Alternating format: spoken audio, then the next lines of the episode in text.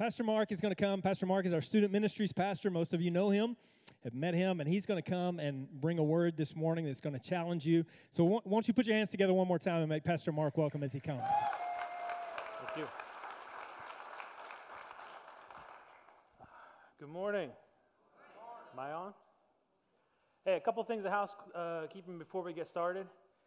If we have any members of the top 10 cheerleading team in the state of Texas, I think. Do we have any members? If you're a member of a top 10 cheer team in the state, can you stand up quick?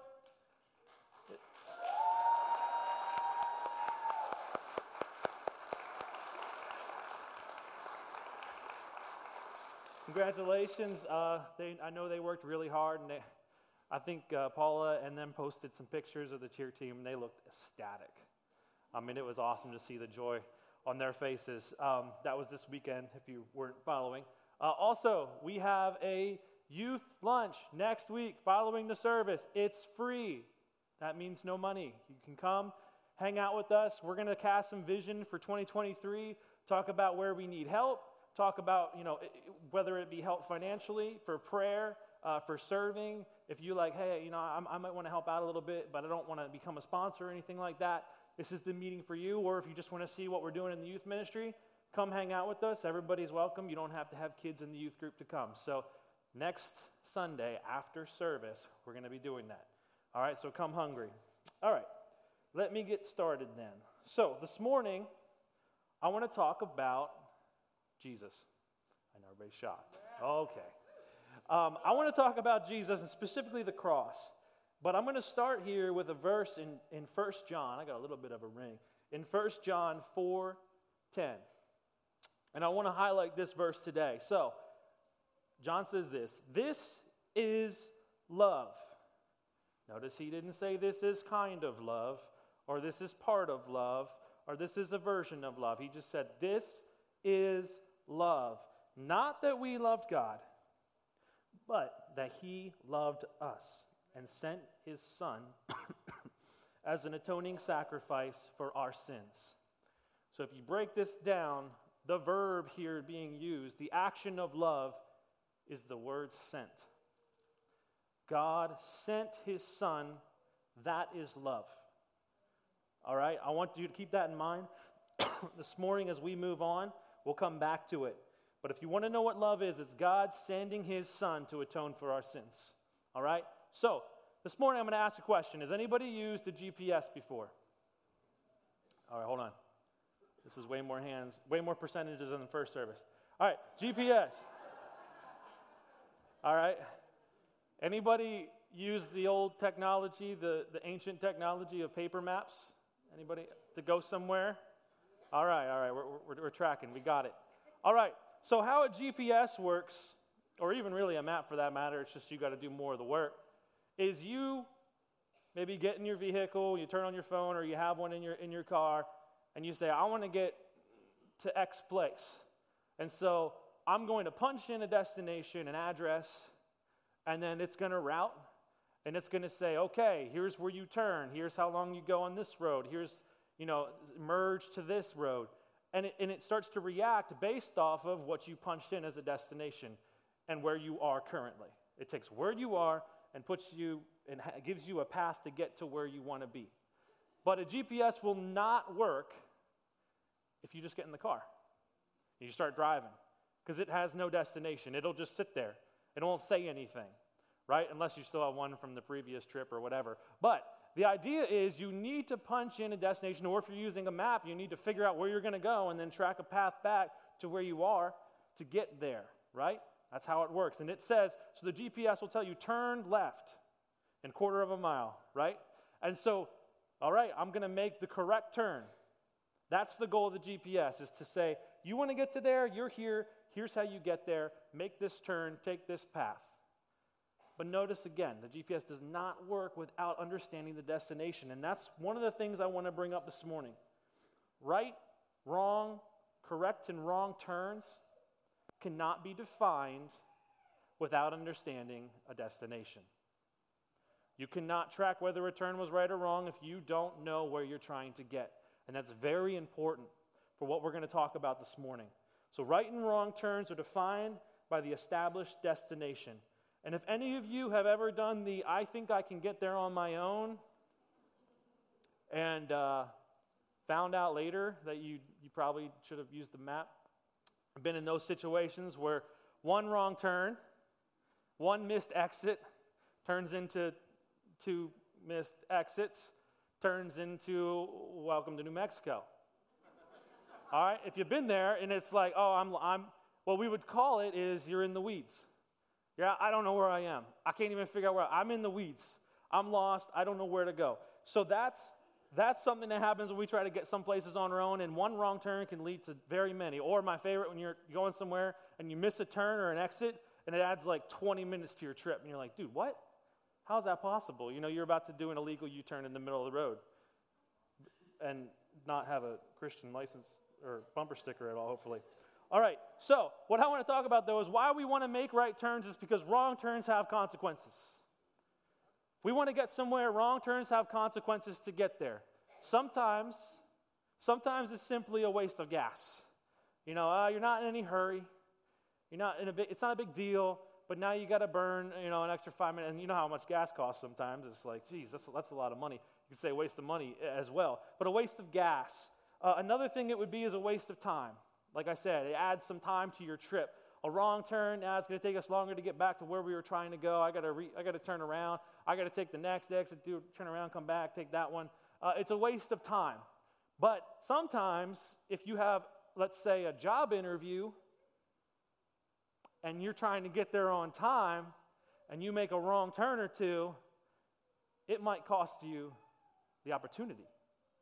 Sometimes a wrong turn robs us of opportunities robs us of, of something we were trying to get someplace at, at a certain time. Someone's about to perform, and we miss it. I know this is not in my notes at all. We, she knows where I'm going. We were, uh, it's, not my fault. All right? we were trying to get uh, to a Cory Asbury concert, and we stopped to um, get dinner. And they, they, they brought out, we were actually with Keelan as well. They brought out Keelan and my wife's dinner, and I just sat there waiting, waiting, waiting. They're like, it'll be ready soon. Ended up being like 20 minutes. They were all done eating. And uh, we were supposed to get, I got my food. My wife's like, great, pack it up, let's go. you know, you're not allowed to eat here. And honestly, we, we got there. Cory Asbury was doing his last song. She really wanted to go. At least it was Reckless Love, right? So she at least got to hear that. But, anyways, but We the Kingdom was great. So it turned out to be a good trip. But the idea is, you know, we missed the opportunity of seeing him because we were late. Um, and so, furthermore, wrong turns, and you might be thinking I'm being dramatic, but I'm going to talk about it in a minute. Wrong turn can lead to, to serious consequences, up to death. Sometimes a wrong turn, if you're in military, uh, if you're uh, in a military operation, you make a wrong turn, you might not be coming back. All right? And sometimes a wrong turn can lead to even more things worse than death. And that's what I want to talk about today. But today I want to talk about the most, probably the most infamous, notorious wrong turn in, in our recent history. A wrong turn that set dominoes, that started dominoes falling for a hundred years or more. All right? And if you can throw up the picture, I'm going to talk about it this morning. Sunday, June 28th. 1914. Archduke Franz Ferdinand and his wife Sophie got into a car, were driving in a motorcade, waving to a crowd of people in an Austria uh, Hungary owned area called Sarajevo. They were leaders in Austria Hungary government. He was an archduke, and they thought their presence would ease tensions between the Austria Hungary people and the Serbians. Okay? So they were coming as an offering of peace, waving in a slow moving convertible. And if you know anything about history, leaders in slow moving convertibles is often more of a target than anything. So they were driving, trying to make peace, but there was a, there was a group of Serbians that were called the Black Hands. And they were essentially what we would call a terrorist organization. They obviously thought that they were liberators, but they they hated the Austrian Hungary presence. And they thought if we can kill him, it'll show that Serbia can fight back. And maybe, maybe we'll push our people to, to, to try for independence. And so the Black Hand had six agents in operation during this, this parade, this, this driving to the town hall where he was going to speak, the Archduke was going to speak. And one of the operatives saw his opportunity as the motorcade drove by, and this, this vehicle drove by, and he had a grenade in hand. And he said, Here is my time to be known forever as, as the great liberator of Serbia. We're going to we're to stick it to them. We're going to show them who's boss, and, and everybody's going to remember me and my name because I assassinated the Archduke Franz Ferdinand. And so he has a grenade at the ready, lobs it at the vehicle, but he overshoots. The Archduke and his wife duck. It topples over the vehicle, rolls back into the crowd, injures up to 20 people, sends them to the hospital. The wannabe assassin makes a break for it, tries to jump off a bridge into the water below. There was a drought, breaks his legs, apprehended. Probably an omen of things to come. And so the Archduke and his wife, they continue driving and, and they, they get to their destination at the town hall, and security's on high alert. Obviously, they're rattled. They're shaken because they almost died. And so he goes and he does his speech and he, he makes some comments about it. But a lot of the civilians in the area, they come in and they say, hey, we're going to we're going to show our, our appreciation that you're here. We're going to show this is not all of us. We're not all trying to kill you. And so they come and they support him and they give a speech, and then the speech is done, and, and the leaders come together and they say, What are we going to do? You almost got killed. What's the plan? You know, some obviously were saying, Hey, we need to get you out of here, undercover, secret thing. Other people are saying, Hey, just go your intended route. But there was another option that someone said. It said, Hey, I, I know. Let's, you're here to bring peace. Let's show them you're not afraid of the terrorists, and let's go to the hospital of all the injured people. And so they, that sounds, that sounds great. We're going to show them we're not afraid, and we're going to look like liberate. We're going to look like people that are bringing them back together. We care for these people. It, it, it's, it's an all gain situation. And so they get in the car, all the leaders, and they start driving to the hospital. But probably, maybe one of the most unfortunate missed opportunities in history is nobody told the driver of the change in plans. And so, as the driver was headed to the intended route and didn't know about the reroute, he makes a wrong turn. One wrong turn. Once they realize this, he stops, he stops the vehicle. He's like, oh no, I'm going the wrong way. I need to figure out how I'm going to get to the hospital. I'm in a new place. I'm not from here. I'm in, I'm in a new place. I got to figure out how to get there. And so he stops the vehicle, probably pulls out his map, is trying to figure out how he's going to get to the hospital. But he just so happens to stop his vehicle after the wrong turn in front of a cafe that one of the members of the Black Hand is currently at. And so the member of the Black Hand looks up and he sees the car, the Archduke, his wife, and he sees his opportunity. He's probably sitting there reeling, saying, We failed, we messed up, everybody's going to mock us, and our guy broke his legs, it's terrible. And now he sees the opportunity to be the one that will take out the Archduke and his wife. And so he marches up to the vehicle, revolver in hand, and point blank, this time he's not going to miss, no one's going to miss. He shoots Sophie in the abdomen, he shoots the Archduke in the neck, and kills both of them. The Archduke's last words were Sophie, you got to live for our children. And then he died, and then shortly after, she died. They did not make it because of one wrong turn. And if that were the end of the story, it would be a tragic, unfortunate event, but it's not the end of the story. Because this man was a leader of Austria Hungary. And there was already tension in the nations in Europe at this moment. and so they propose a demand to the Serbs. And they say, hey, you need to do this, this, and this. And it was so unrealistic that there was no chance they were ever going to say yes, but they didn't want to be seen as the aggressors. They wanted to say, hey, we tried to work it out. You know what I'm saying? They tried to work it out, and they, they were the ones that wouldn't do it. So they send an unrealistic set of demands. Serbia tries their best to do all of them, but misses one. And that's enough for Austria Hungary to declare war. And now there's a war between two nations because of one wrong turn that led to an assassination. And if that was the end of it, that would have been enough to be tragic. But the problem was Austria Hungary had an ally. They had a few, but one very, very potent new superpower in Europe called Germany. But the Serbs also had allies, like France and Great Britain. And those allies had allies. And all the allies had allies. And before you know it, 30 nations are now involved in an all out World War I. And 16 million people lose their lives because of a war that was a result of an assassination that only was made possible by one wrong turn. And if that were the end of it, it would still be, it would be uh, just breathtakingly bad.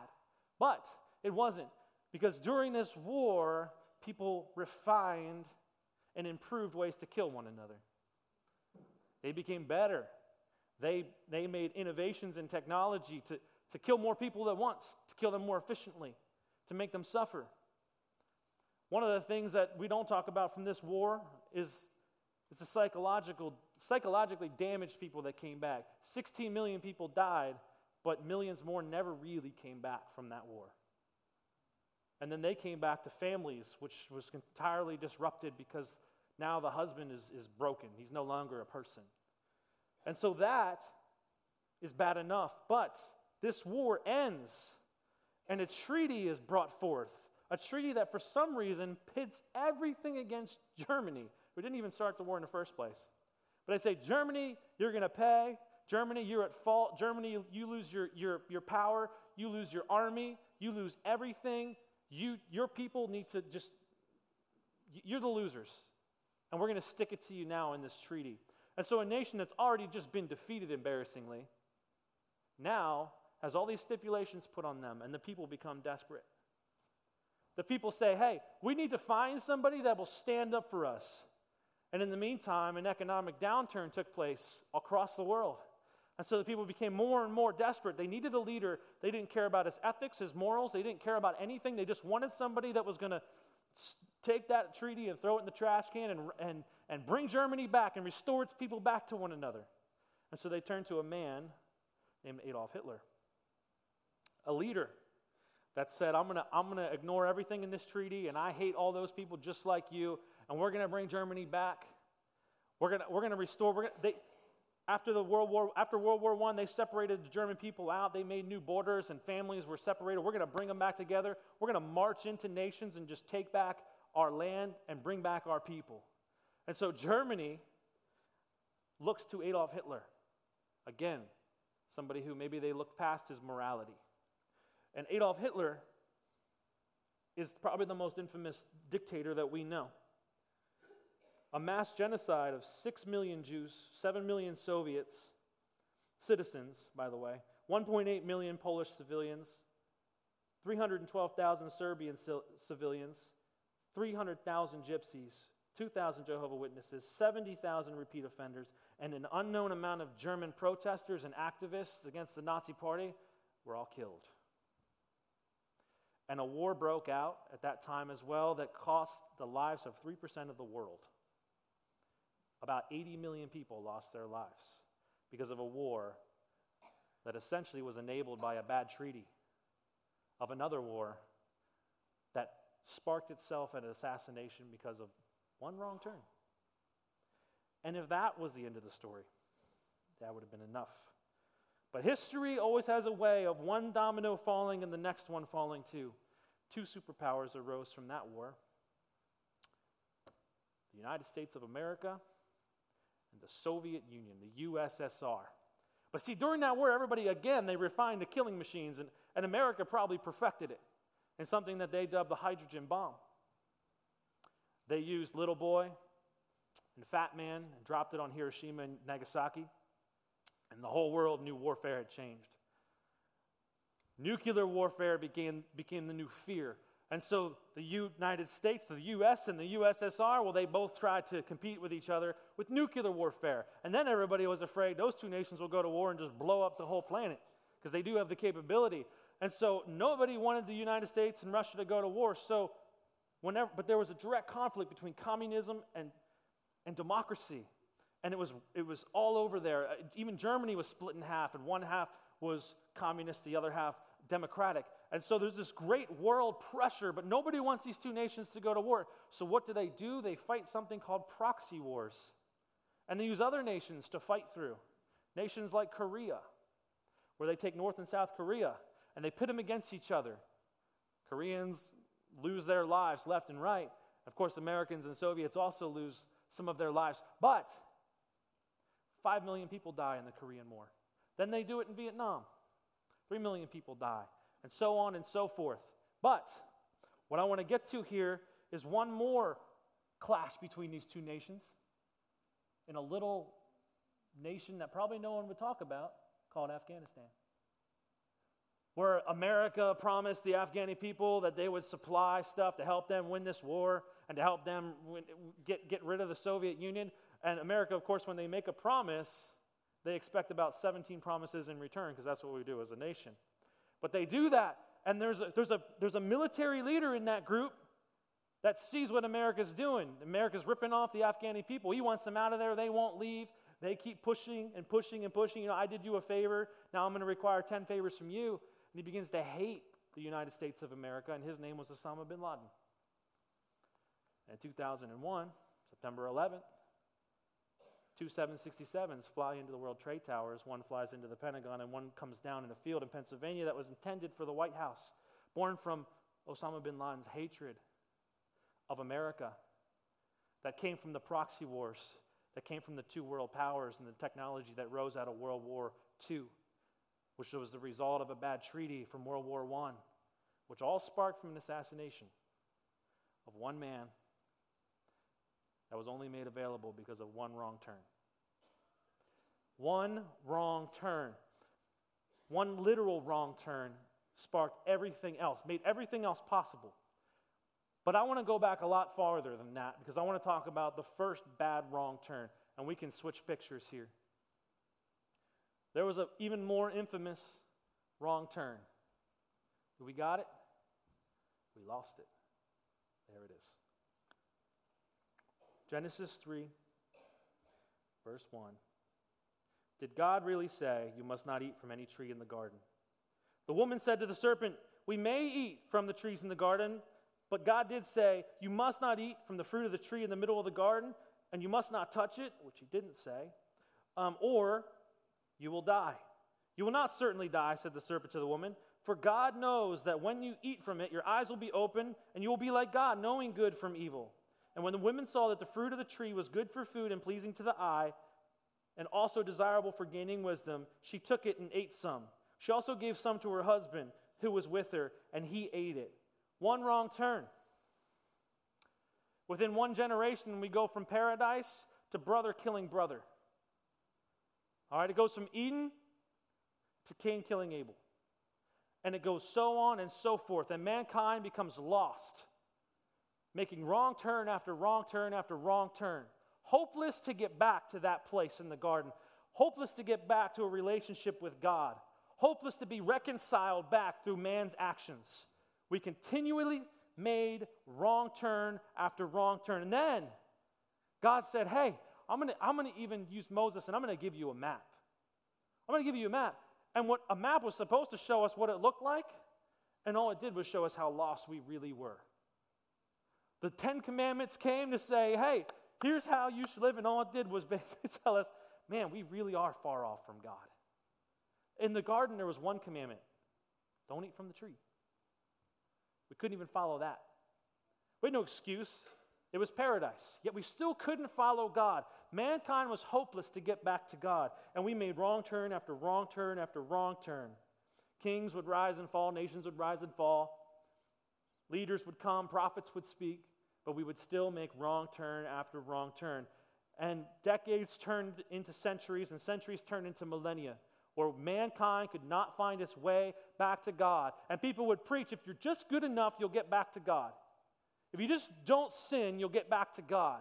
And if you just kill these animals, you might be in right standing with God. But mankind could not do it. But I want to remind us of something. Right and wrong turns are defined by the established destination. If you're hopelessly lost and can't get back, the only option is that the destination moves to you. And that's what God saw. He said, Mankind is hopeless and they will never come back. They've tried it on their own, They've tried everything they could do, and they'll never make it back.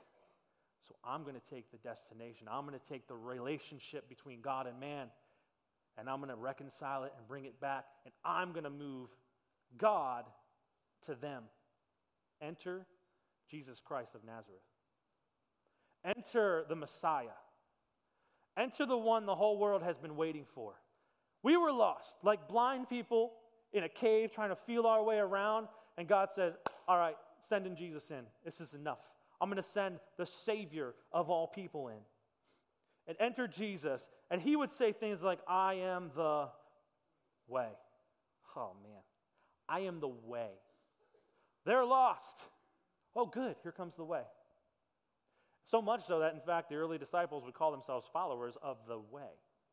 You can read that in Acts. That's what they, def- they call themselves followers of the way. They knew he was the way. They were lost and they found the way. He was the way, the. Okay, so we were lost. We didn't know truth. We found death in our rebellion against God, and we, we didn't know our way around. And here it comes. The destination comes to us and says, God says, hey, y'all don't know what love is. Y'all thought love was trying to love God. But love is God sending his son to reconcile us back to the Father. Sending the destination to you so that you might have eternal life. You were hopeless, you couldn't get there. And he said, No, I'm going to send it to you. I'm going to show you. I'm not going to wait anymore. I'm coming to you. And that, in all, for all intents and purposes, is the message of the gospel. The light, humanity's hope, the destination had come. The way back to God, a right relationship with God, was right there. And Jesus comes down and he, and he speaks with people, he heals them, and then he's crucified on the cross for our sins. He's buried, he raises, rises again. He says, I'm going to send someone like myself called the Holy Spirit, and they're going to be your helper, and they're going to dwell within you. Okay, listen. The destination went from being somewhere so far off that we could not reach to in us. Which means wherever you go is the answer for all the lost. If Christ and the Holy Spirit dwell within you, you are the light in the darkness. You're the answer to the lost. You have the way. That is the gospel. We sometimes miss it, but that is the truth of the gospel. It was not us. We couldn't find our way back and we were hopeless. We relied on God in Christ alone for Him to come and save us, grace alone. and now we have salvation because of what He did, but now we represent people who know that way. But the thing is, whoever in here has gotten saved, has turned their life over to Christ, you'll notice when you wake up the next day, you still have the same job. And you still have the same family, for better or worse, right? You still have the same friends. You're still in the same house. And you're like, oh, I'm, I was lost. And then God said, I'm found, but I'm still here. And I man, that is intentional. Why? Because you ain't going to find all of the lost people coming into one place and anyone else getting saved. You can't do no if we all came to church and this is the only place we practice our faith, then Cleburne suffers. But if all you disperse and go out and all of you carry the light within you, well then you're out in the weeds and you're finding other people out in the weeds and you say, hey, listen, it looks like I'm lost, but I'm not, I'm found. And I know the way. His name is Jesus. Let me tell you about him. Let me show him to you. All right? Because eh, I have here 1 Corinthians 3:16. Do you know that you're a temple of God and the Spirit dwells within you? We need to understand that. We have the Spirit within us, and we are out in the weeds as found people believers in Jesus. And so let me let me continue on here. You have the good news, you have the answer, you have the way. God met us in the weeds and he kept us in the weeds so that we could be a light to the lost. Okay? And when people receive uh, people receive Christ, they're in the same place And wherever you are is now the destination that, you're, that the lost are trying to reach. In Colossians 3.17, I want to read this because this is, this is where I wanted to get to today.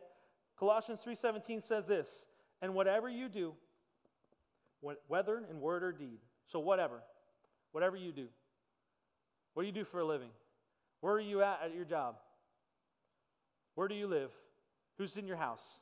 Whatever you do, whatever you do in action, whatever you say, doesn't matter.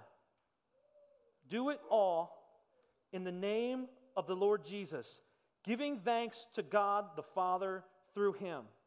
When Jesus said, Go into the nations and make disciples, notice he didn't specify where. I don't think Jesus cared. I think Jesus was like, You have the light of God in you. Go. Wherever you go, I'm there. The destination is. Be a light.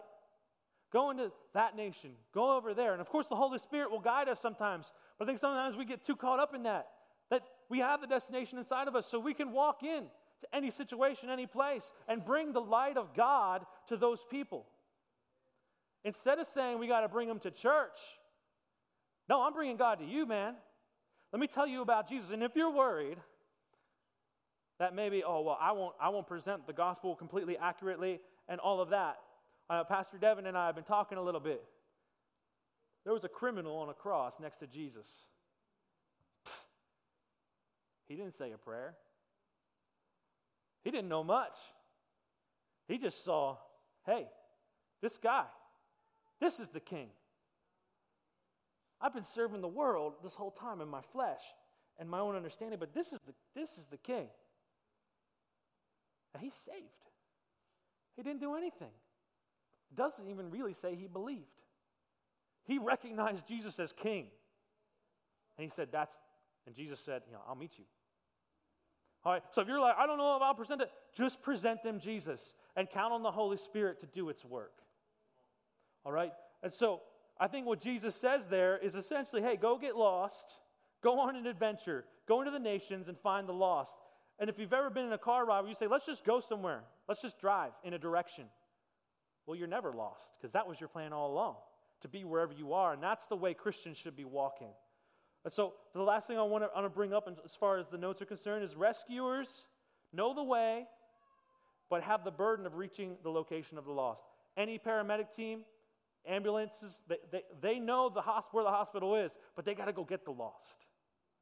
They don't stay in the hospital and say, well, you know, if the lost or the injured people would just get here, you know, get to church, I mean, the hospital, uh, they could be saved. That's not, that's not what rescuers do. And Christ called us to go to the nations. So, I have one more question, though, I want to kind of dig at. If that is the truth, if that is the gospel, then why don't people walk like that? Why do we struggle to walk in that? Why do we struggle and say, I know I have the light inside of me, but boy, it's really embarrassing to talk about, so I'm not going to talk about it. I'm going to keep my little light of mine under a bushel. Why is it difficult to walk in that understanding? And I'm not just talking about the new believers, okay? Let me get that straight. I'm talking about the veterans as much as, as, as the ones who've been a Christian for a year. Why is it hard for us sometimes to say, I, I have the light inside of me, I have Christ inside of me? Why are we still striving sometimes? Why are we still trying to find our way back to God, saying, if I just make the right turns, then God will love me? That's not what love is. First John already told us what love is. Why do pastors insist on trying to make men and women make the correct turns first? Why is one who is entirely lost coming into the church, hearing, hearing Jesus for the first time, and the very first thing they're told is, well, then you need to make a right and a left and a right and then three lefts, and oh, oh, you messed up. Oh, well, nice try. When they had a thousand wrong turns to get where they're at, anyways. Because that's not the gospel. The gospel is love is that God sent his son to us. And for the lost, it's that God sent his son to them. And so, you know, they're, they're like, I can't even get back, so I just give up. It sounds too difficult. And they're right. You'll never get back. We have to rely on God. All right? Christ finds us in the weeds, restores us in the weeds, gives us hope in the weeds, tell us to, tells us to be a beacon to the lost, still in the weeds. Salvation brings sanctification. Sanctification does not bring salvation. Good works does not bring salvation. But salvation can change your heart, which brings forth good works. All right? And that's so important for us to stand. So, wh- why is it that people who think or who believe they have arrived, why is it so hard to walk in that truth? And I'll tell you exactly why I think it's difficult. It's a couple words accountability, responsibility, sobriety, relationships, the right now of it. When we are light in the darkness, it puts on accountability on us so that every person in your workplace that's lost, you're accountable for. That's why we don't like that. If I still have to get back to God, then I can't be held accountable. But if Jesus Christ lives within you, then we're all accountable for the people we come in contact with. We're responsible for them, the lost souls of this world. Bethel Temple is responsible for the lost in Cleburne. And I know Pastor Mike has a new initiative this year. Each one bring one. And that's great because I think we'd all love to see, you know, Bethel Temple filled up and we could do some amazing things. But don't mistake that for they're lost. I'll bring them to church and let Pastor Mike do the work. Jesus didn't say, go into the nations, load them up, and bring them back to me. Jesus said, go into the nations and preach the gospel. I'd rather see you guys, well, all of us, including myself and the youth and everybody else, bringing in baby Christians. Hey, I told them who Jesus was, and the, their eyes, they could see like Paul's, the scale fell off Paul's eyes, and they could see, and they were, they were inspired by the message of the gospel, and they want to get plugged into a family that will support them. And well, here we are. That's what I like to see. I think sometimes we mistake that and say we got to bring them to church for them to find God. No, we bring God to them because He's within us. Again, rescuers don't rescuers know the way, but have the burden of locating the lost. All right? For us, salvation is free at the door, huh, but not in consequence when we walk through it. And that's what people sometimes they say, salvation is free. It is. But now the change in heart, well, that's consequences. Now I can no longer watch the lost suffer and say, it's okay, I'm comfortable with it. It compels us. The Holy Spirit convicts us and says, hey, reach out to other. And I know a lot of people probably have somebody in mind already. But I want to I wanna end today. You guys can, yeah. Uh, I want to end today and just say this. I want to make some time for, for an altar call for two types of people in the room. I want to give us I want to give us the opportunity to come up here. Not that God hears us better from the, the front uh, uh, altar, but it is an act, it's a gesture. You know, when you've done something wrong or said something wrong, you make a gesture. Hey, look, I'm here. There's much, not much I can do for God, who knows everything, has everything, is like, what am I going to do? But I'm going to make a gesture. If you're somebody who's felt like you've been lost in the weeds and have been striving to get back to God, trying to do the devotionals, trying to do the Bible plans, trying to be have perfect attendance at church, trying to say the right things, and you feel like I keep getting lost. I keep getting I keep struggling. And you haven't quite grasped the idea that Christ has come to you.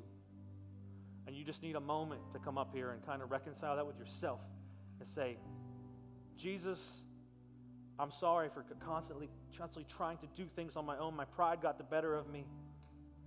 Let me just lay it down and say, Jesus, you, you've already come. You've done the work. You showed up. Let me accept that. And instead of trying to walk in my own pride, walk in the grace and the mercy of the Son of God. And the other people in the room that I want to make available, and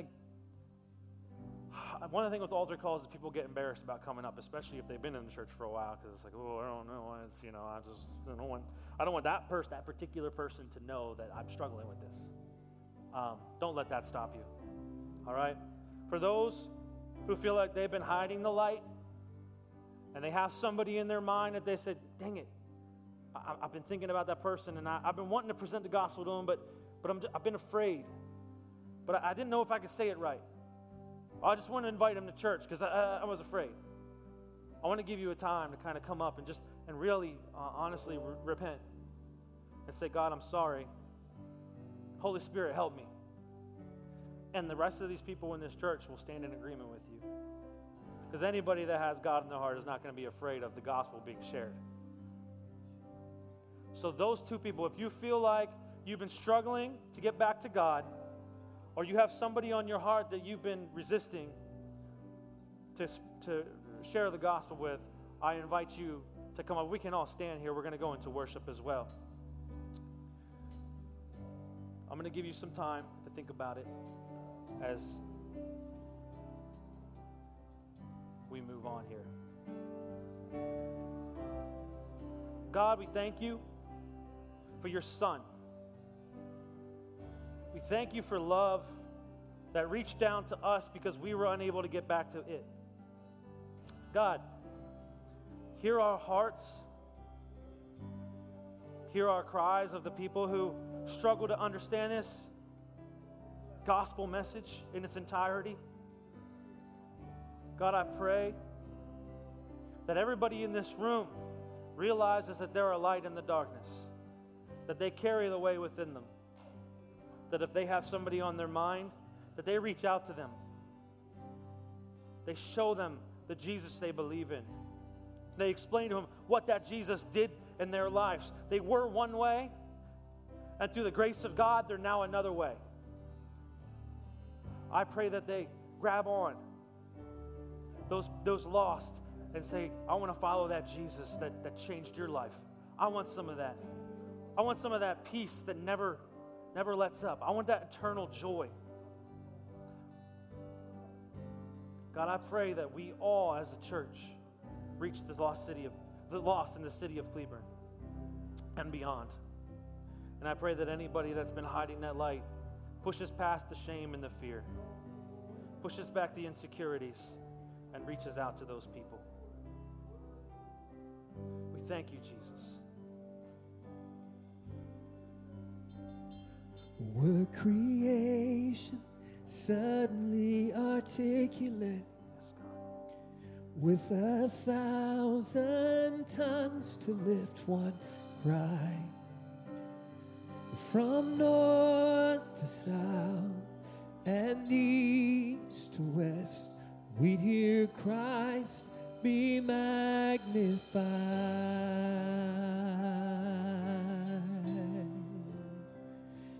were the whole earth echoing his imminence Come on. his name would burst from sea and sky, from rivers to the mountaintops. We'd hear Christ be magnified,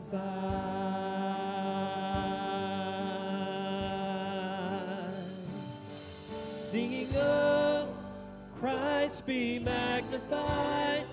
Just let his praise arise.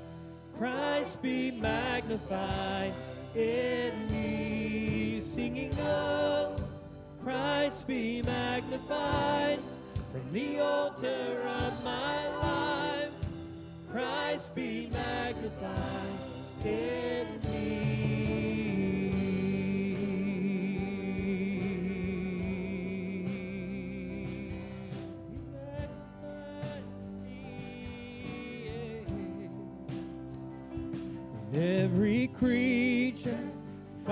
Its inmost melody. Every human heart's native cry.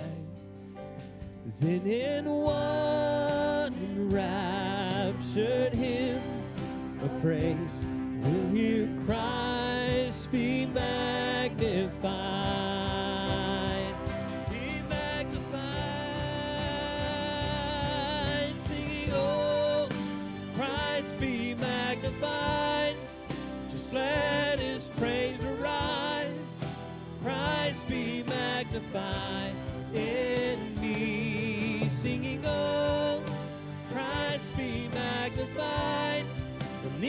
altar of my life. Christ be magnified in me. We're singing, oh, Christ be magnified. Just let his praise arise. Christ be magnified in me. Singing, oh, Christ be magnified from the altar of my life. Christ be magnified in me. Singing, oh, Christ be magnified. Just let his praise arise. Christ be magnified in me. Singing, oh, Christ be magnified from the altar of my life.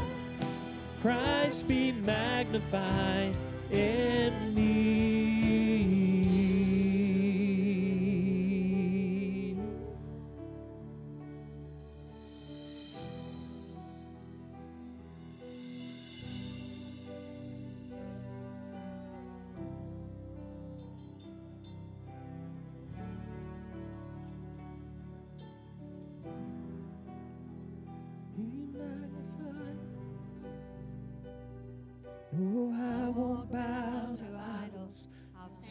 Strong and worship you. If it puts me through the fire, I'll rejoice because you're there too. I won't be formed by feelings. I hold fast to what is true.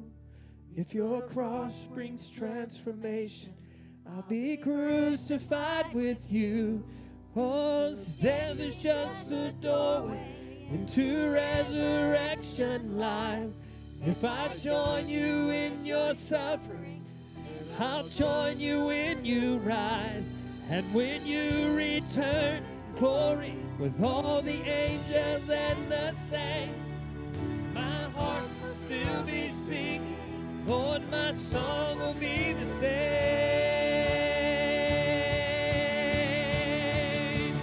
Oh, Christ be magnified. Let his praise arise. Christ be magnified in me. Singing, oh, Christ be magnified from the altar of my life. Christ be magnified in me. Oh, Christ be magnified. Just let his praise arise. Christ be magnified in me. Oh, Christ be magnified from the altar of my life. Christ be magnified. Sing it just once more. Oh, Christ be magnified. Just let his praise arise. Christ be magnified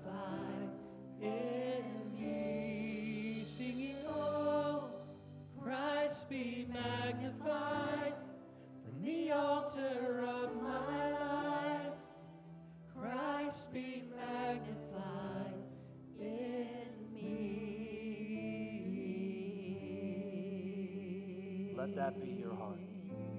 Let Christ be magnified, the altar of your life. That's that's my goal this morning is to get us to say, let Christ be magnified in us. Let him see Christ in us. Let us realize that we carry him within us.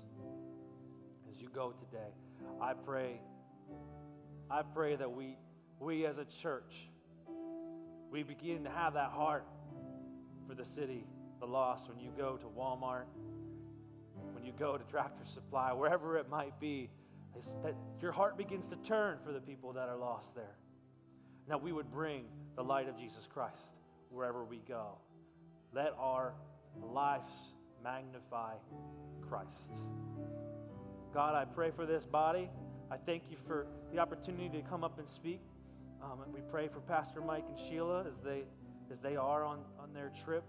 Um, and I just I pray blessings and peace over this congregation, but also also an inspiration to to bring Jesus to those around them. We thank you for, for everybody's time this morning that they came, and we just bless everybody as they leave this place. In Jesus' name I pray. Amen.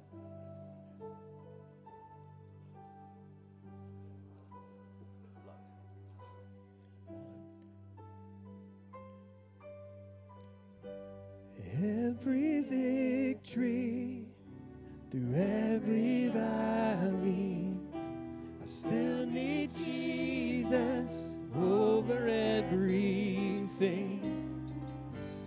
For your glory, for your honor, to you, Jesus,